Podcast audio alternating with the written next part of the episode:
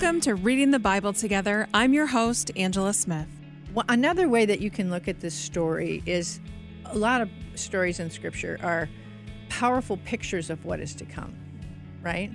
And when you think of a kinsman redeemer, we talk about Jesus being the redeemer of the world. And there's a lot of foreshadowing of the story of Christ in a lot of the Old Testament.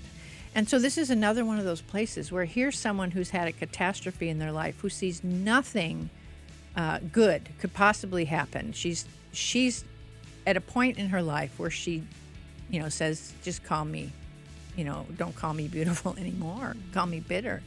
So she was probably feeling that way. Well, the people of Israel went through that time after time. Where is my God? What is going on here? Unexpected when you look in the lineage of Jesus, there are five women there that are unexpected, women you wouldn't think would be in the lineage of the Messiah, but they're there, and over the next few weeks, we're going to be taking a look at their stories. This episode, we're talking about Ruth, and we can see her in the genealogy of Jesus in Matthew 1 5, where it says, Boaz, the father of Obed, whose mother was Ruth. And the person that said yes to writing the study guide and yes to being on the podcast is Dr. Susan Payne. She works at the University of Northwestern St. Paul as an associate professor of in Christian ministries. Welcome, Sue. Well, thanks. Thanks so much for having me. What yeah. a wonderful person to talk about. Right? Wonderful book, yeah. Such a good story. Yeah. I mean, and who better to talk about, you know, Ruth and all the pain that she went through than Dr. Payne herself. That's true. Yeah. I only use Dr. Payne with my students when it's absolutely necessary. so let's start out by giving a synopsis of Ruth's story in case someone hasn't read it before. Okay, well, it's a, a relatively short book, and it's one of the two written by women, or, or with the names of women in the title, mm-hmm. Ruth and Esther. So uh, the book of Ruth starts out with the mother, Naomi, and her husband, and I have the names written down because they're not names you say every day. Uh, Elimelech, right, was the husband, and they and their two sons, Mahlon and Chilion, head off from Judah. Now, Judah is on the um, west side of the Dead Sea. Moab is on the uh, east side of the Dead Sea. So they head out from um, Judah, where they live, because there's been a famine in the land and there's no food. And in that time, you didn't just call up Amazon and have them send you something, right? So they have to leave to find food. And they must have heard that there was food available in Moab. So they head out. It's about 50 miles, not as a crow flies, but you have to go around the north end of the Dead Sea in order to get there. And that's a pretty rugged journey because it's up into the mountains where uh, the Moabites lived. And so it probably took them seven to 10 days, something like that. So they get to Moab. And the story, really, in the first five verses, takes a huge switch from what you think it's going to be because Elimelech dies, the husband. So Naomi is left in this foreign land as an immigrant with these two sons. Now, we don't know how old they are at that time. We don't have any indication of that. But it says that soon after that, or it seems like soon after that, the um, sons both marry women from the from Moab, Moabite women. One marries Orpah and one marries Ruth and they become a part of their family. And so for 10 years, these two women, along with Naomi and the two sons, are a family in Moab. And then after 10 years, tragedy strikes again, and both of the husbands, both of her Naomi's sons, and both of the husbands die. Now, in Bible times, if both the husbands die, you're in trouble because the women didn't have any way to provide for themselves. And so that's why a lot of times in the Bible it says widows and orphans. Mm-hmm. And so they have to decide what to do. And Naomi is just, you can imagine, heartbroken. Yeah, mo- losing your husband and then both and of then your both sons. sons um, being in ministry for 25 years before I started teaching, I really don't think there's anything harder than losing a child, no matter what age you are. And so she she doesn't know what to do, but in that culture, you would go back to your family if you were a woman and lost your husband. So she decides she's going to go back to Judah. She has word that God has provided and that there's food again back in Bethlehem where she came from. And she says to the daughter, the daughter-in-laws, um, "This is what I'm going to do." Well, they actually start out together, but not far into the journey, she encourages them to go back to their families uh, in Moab. Mm-hmm because that's who could take care of them. They would take them in, they would find them new husbands, and they would go on from there. This wouldn't have been a real unusual thing in that culture because, of course, people um, passed away more quickly and often from diseases and such.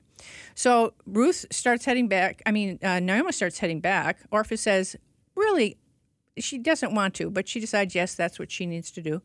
Ruth says, no, I'm coming with you. Where you go, I will go. Your God will be my God. It's a famous verse, probably the one we hear the most out of the book of Ruth. So they head back, and they, um, the chapter one ends with them coming back to Bethlehem. Notice Bethlehem. Mm-hmm. Isn't that interesting? Mm-hmm. Um, and so they get there, and they are still widows, and they uh, don't have people, you know, husbands that are providing food for them or that are farming or what, what their job might be. And so they have to live as widows. And one of the ways that widows did that is they would they had their uh, the Torah had a law that they could glean behind the people who were harvesting in fields, and of course they just happen to get back as the barley harvest is being pulled, is being done. So uh, they have a conversation, Naomi and Ruth, and she says, "Ruth, you go and find a field, and you can glean, and that's how we'll eat. You can get food that's left over that they don't pick up when they're harvesting." So she does that. She just happens to pick the field that is Boaz's field, who turns out to be one of her family, extended family, one of Naomi's extended family. And so uh, he ends up being extremely kind, saying, Come to my field every day. And she does because she was safe there. Apparently, it wasn't safe for the women sometimes, the widows and the women, to glean in some of the fields. And so he's, he's very kind to her in that. So she goes back, and of course, Naomi is just thrilled that she's found this this person from her family and tells Ruth that there's actually, uh, again, in the Jewish uh, Torah, it talked about when women are destitute or people need help, the kinsman redeemer from the fam kinsman redeemers from the family. So that could be men in the family who then would take care of those who needed it in the extended family. So it turns out Boaz was would be her kinsman redeemer. So of course Naomi is excited because now they have this connection. Um, just happens, of course, to mm-hmm. have this connection. So she tells Ruth what to do, and Ruth goes back, and it seems very odd to us, but Ruth goes back and she takes off her widow clothing, which would mean that she's now available to be married. And she goes and she uh, lies at the feet of Boaz when he's uh, going through the threshing of the grain. And so they would spend, you know, long hours, days. And so often the people doing it, the men usually would fall asleep. So she goes in and she sleeps at his feet and when he wakes up, he's a little startled to have this woman at his feet, I'm sure. Um, but he finds out that she's there because he's related to Naomi, her mother in law, and she would like them to be her king, her kinsman redeemer, for him to take that role. And he's a good man, mm-hmm. right? He's just a good man. And so he says, Yes, I will do that for you. And that's how chapter three ends. Well, the interesting thing is then when he actually goes to the leaders at the gate and the leaders in the city of the, the Jewish group at that point, he um, he finds out there's actually someone else who is closer to Naomi than he is. Now you say, well, how can that be? How do they not know that it was their uncle? Well, these are extended families, right? There's a lot of different connections, and so he finds out that there's someone actually that is a closer relative that basically would have first uh, responsibility and, in a sense, first dibs mm-hmm. on doing this because it also involved the land that the people had. So, well, and I really I like how he he the way that Boaz presents it is, do you want Elimelech's land? Yeah. Oh, by the way, it also comes along with this woman who you have to marry and have children with to, to yes, continue to, the other to continue line. on the line yeah. of the family. Um, and so Boaz asks him, and when when he finds out that Ruth is coming along. Ruth is part of this kinsman redeemer's responsibility for, for this family. Um, he declines.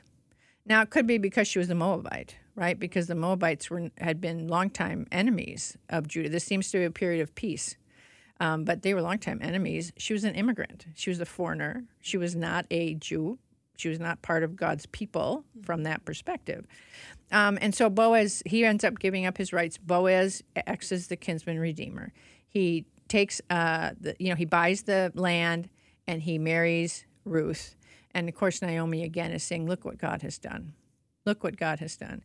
And then it ends with a genealogy up to David at this point.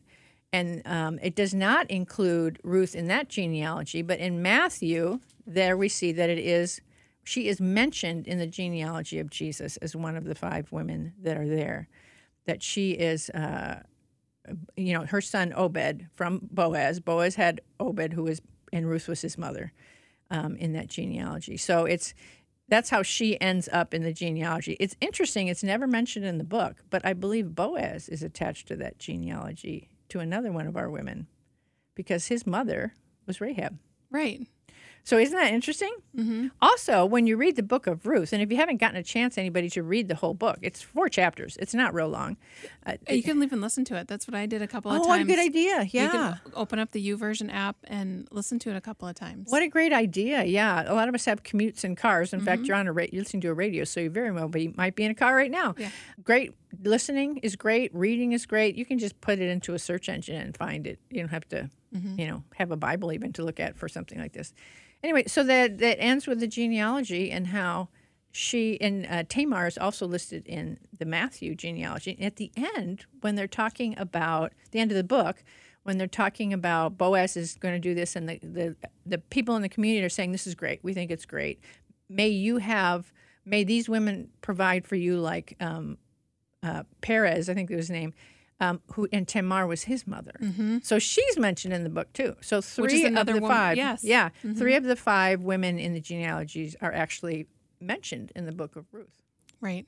And I it's it's such a good story and I, you know there were so many questions that I have know, you mentioned the you know maybe the other kinsman redeemer didn't want to marry Naomi because she was a foreigner and I was surprised at the very beginning that they're leaving for Moab because and then that she's having her sons marry Moabite women because there God had been very clear time and time again to not marry the foreign people. So I just I think it's interesting uh, that that God not only allowed that to happen, but he he folds her in. I mean, I think it's a beautiful example of what he can do when you know when we feel like our life is a wreckage and there's so much loss and grief in our life and what what good could come from this. And then he strings things together to make them good. Well, and when we think about scripture, I know that oftentimes when we read the Bible, we we read one verse and we read the next verse, and we don't think about how much time happened in between those two mm-hmm. verses, mm-hmm. right? Mm-hmm. So this was obviously a period during the period of Judges, which was not a great time for the people of God, um, where there was peace. Right, and famine can bring that on too, right? If people are uh, don't have enough in one area, they have to move in that culture to another area. And so at this point, apparently there's a, there was peace, but that doesn't mean there wasn't bad feelings all the way around, right? And so I we don't know if when Naomi and her family got to Moab, if they were uh, uh, if they they were accepted. Probably not. It could have been. We don't know. We're just surmising that perhaps the um, sons marrying Moabite women made them more acceptable in the community there because they ended up staying there and likely would have continued. They ended up settling there and likely would have stayed there, it seems. So there must have been a, a connection there and a good life happening for them in that time. Another thing that's really interesting about this story, um, related to the time frame, is that these women were married to the men for 10 years, and yet there's no children. Which yeah, that's very interesting because later when she married when Ruth marries Boaz, it specifically says that God allowed her to become pregnant. Yeah. So we don't know why. I mean, that's one thing. Sometimes we read the stories and it's just like, hmm, that's interesting. But we don't, you know, we can surmise why, but we don't know at all why. But Right. it's just one of those interesting things when you read a story where the culture would have been, you know, you get married and you start having children because I mean, our culture is like that now, and uh, you know, but for then that was a woman's whole identity and purpose in the culture was was that. I mean, that's why we see Hannah crying out when she's not able to conceive because it's just so much. And uh, I mean, and I think a lot of women, at least a lot of women, uh, maybe I should just speak for myself, could feel like have felt like that maybe even in our culture, and to think that this is that on steroids. Yeah. And so it's interesting. And I think when we read scripture, no matter what the story is, one of the things I love is that I have followed Christ for a long time. And um, every time I read something that's very familiar, there's new. There's something new there. And every time I read something um, that's familiar, and yet I'm in a different place in my life. Maybe I have taken a U-turn in what I thought. God is not doing what I thought God was going to do, right?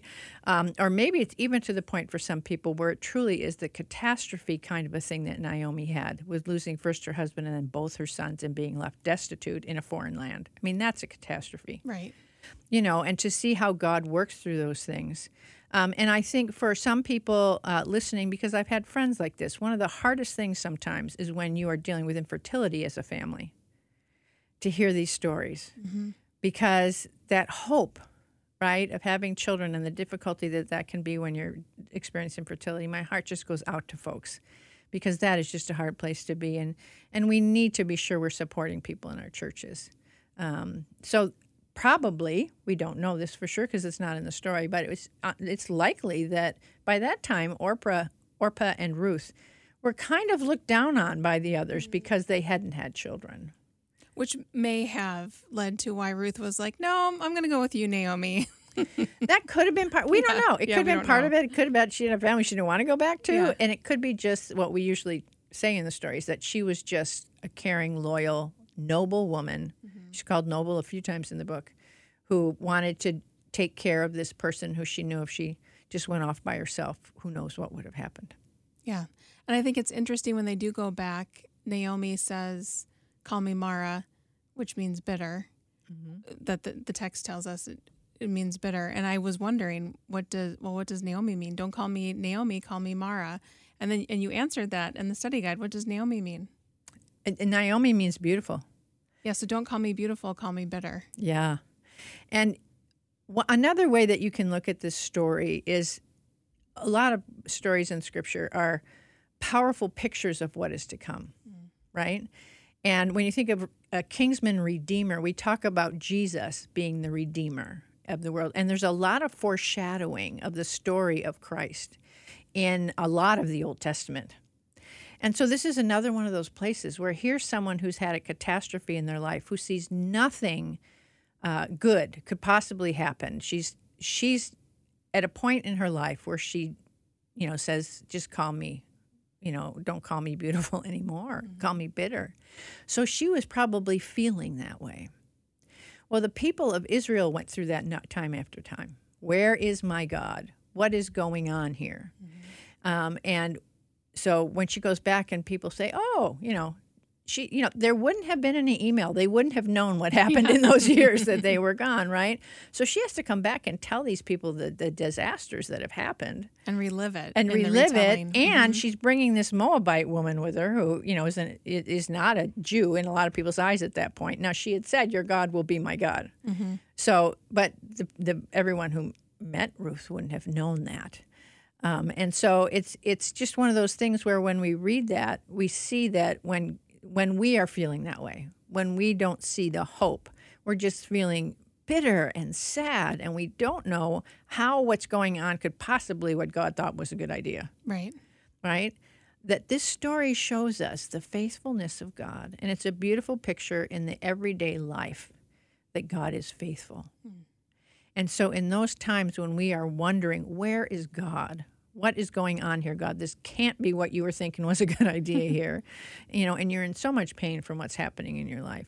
This is one of those stories that we can read and be reminded that in amazing ways, I mean, just happened to go to Boaz's field, right?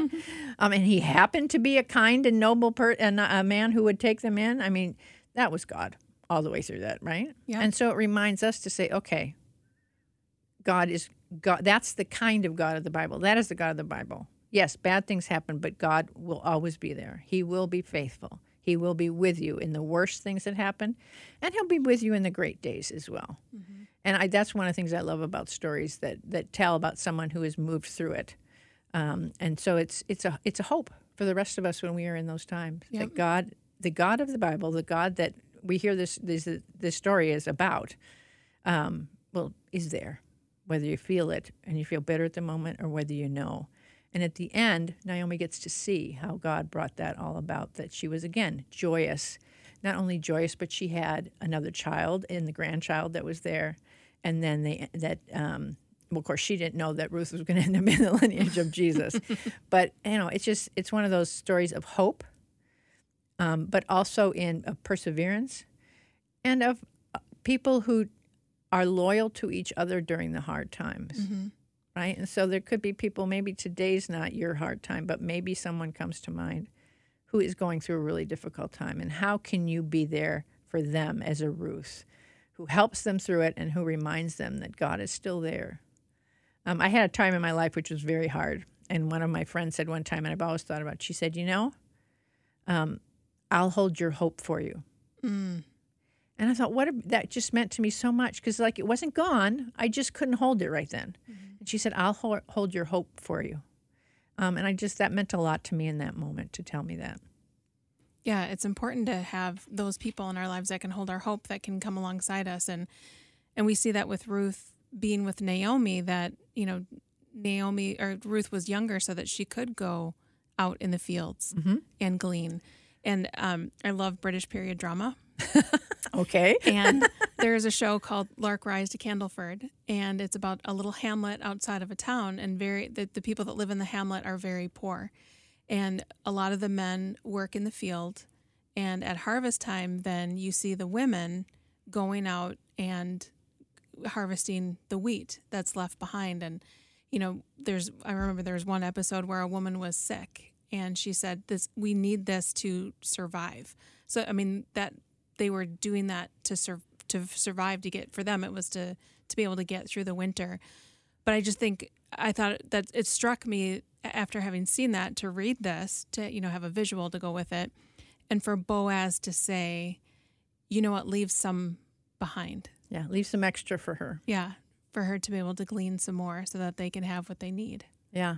And then when he promises to be her kinsman redeemer, he gives her, I think it's a lot. I can't remember what is the amount. He gives her, it's kind of as a promise that here's, I really mean this. Yep. And she takes that back to Naomi too. So yeah, it's it in that sense, it's a just it's a beautifully crafted story, but it's also just a beautiful uh, story that reminds us uh, of who God is. And when we study Scripture, we need to really dig in to find out who the God of the Bible is because sometimes we have a little sideways ideas from something that's happened in our lives or maybe some teaching that we've had of who God is um, and his great love for us and the fact that he is faithful and always there. Um, there's no place that he's not, right? Sometimes we don't feel like God is with us or we question or we feel bitter right but God is always there. And these stories are ones you can read over and over again to remind you that God is there. is there anything else from ruth's story that you want to make sure we talk about we wrap up Um, well, again, it, there's so much here. I would encourage you to read it and read it and read it over and over again because there'll be something new every time. But also, I do have a I do have kind of a funny point to make because I talk to my students about this. The story of Ruth and all the women that we do have stories about in the Bible is about a person of noble character, a person who follows through, a person who is following God through this in the story. And sometimes we think that well, the stories about women are just for the women, right? And so they're you know the women study the stories on the women, but the men there's so much here for the men as well. Not just Boaz as a model, but Ruth as a model of a loyal person uh, as well, and how she treats things. Often, you know, all the time we look at the stories of the men in the Bible and we think, well, women should be that way too. If not, you know, we could have verses like, you know, and men stop your sinning, and then the women would be okay. It would be just the men who had to do that, right? So we know that's not true. So I would encourage everyone to read the book of Ruth and to see what God is saying to them through Ruth's life, through Naomi's life, through Boaz's life, um, and how he is faithful and will be with you in all that, wherever you are. So good. Such a good word. Thank you, Sue. Thank you so much for taking time to do this. I appreciate it. Oh, it's been a lot of fun. We should do it again. Thank you for joining us for this conversation about Ruth, one of the unexpected women in the lineage of Jesus. If you want to get your hands on that study guide, you can head over to myfaithradio.com and make sure you subscribe to the podcast so you don't miss any episodes. Next time, we're going to be looking at the story of Bathsheba. The Reading the Bible Together podcast is a production of Faith Radio and Northwestern Media. Hosted, produced, and edited by Angela Smith. If you've enjoyed this podcast and want to hear more, consider financially supporting Faith Radio. Find more information at myfaithradio.com.